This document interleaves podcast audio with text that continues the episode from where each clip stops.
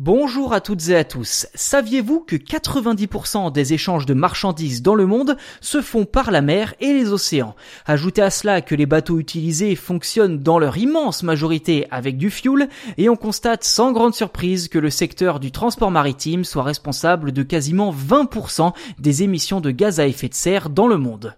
Ceci dit, la donne pourrait bien changer grâce à un consortium d'entreprises japonaises bien décidées à verdir le fret maritime.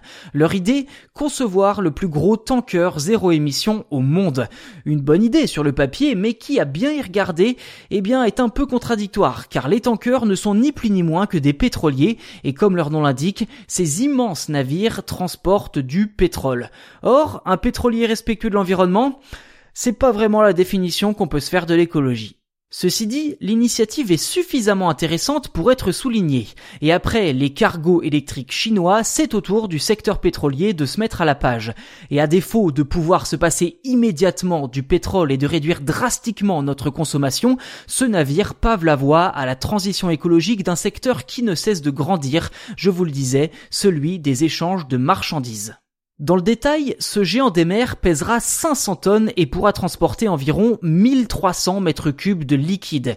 Des chiffres qui paraissent importants dit comme ça, mais qui s'avèrent dérisoires en comparaison avec le Seawise Giant, le plus gros tanker jamais construit par l'homme, avec ses 215 000 tonnes et plus de 650 000 mètres cubes de stockage.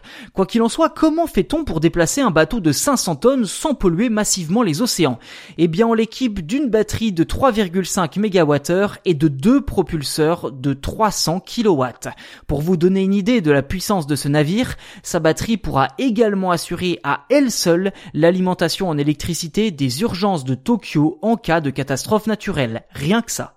Des caractéristiques visiblement suffisantes pour convaincre plusieurs entreprises dont Asahi Tanker, laquelle a déjà commandé deux de ses navires. Le premier entrera en service d'ici un an en mars 2022 et le second un an plus tard en mars 2023.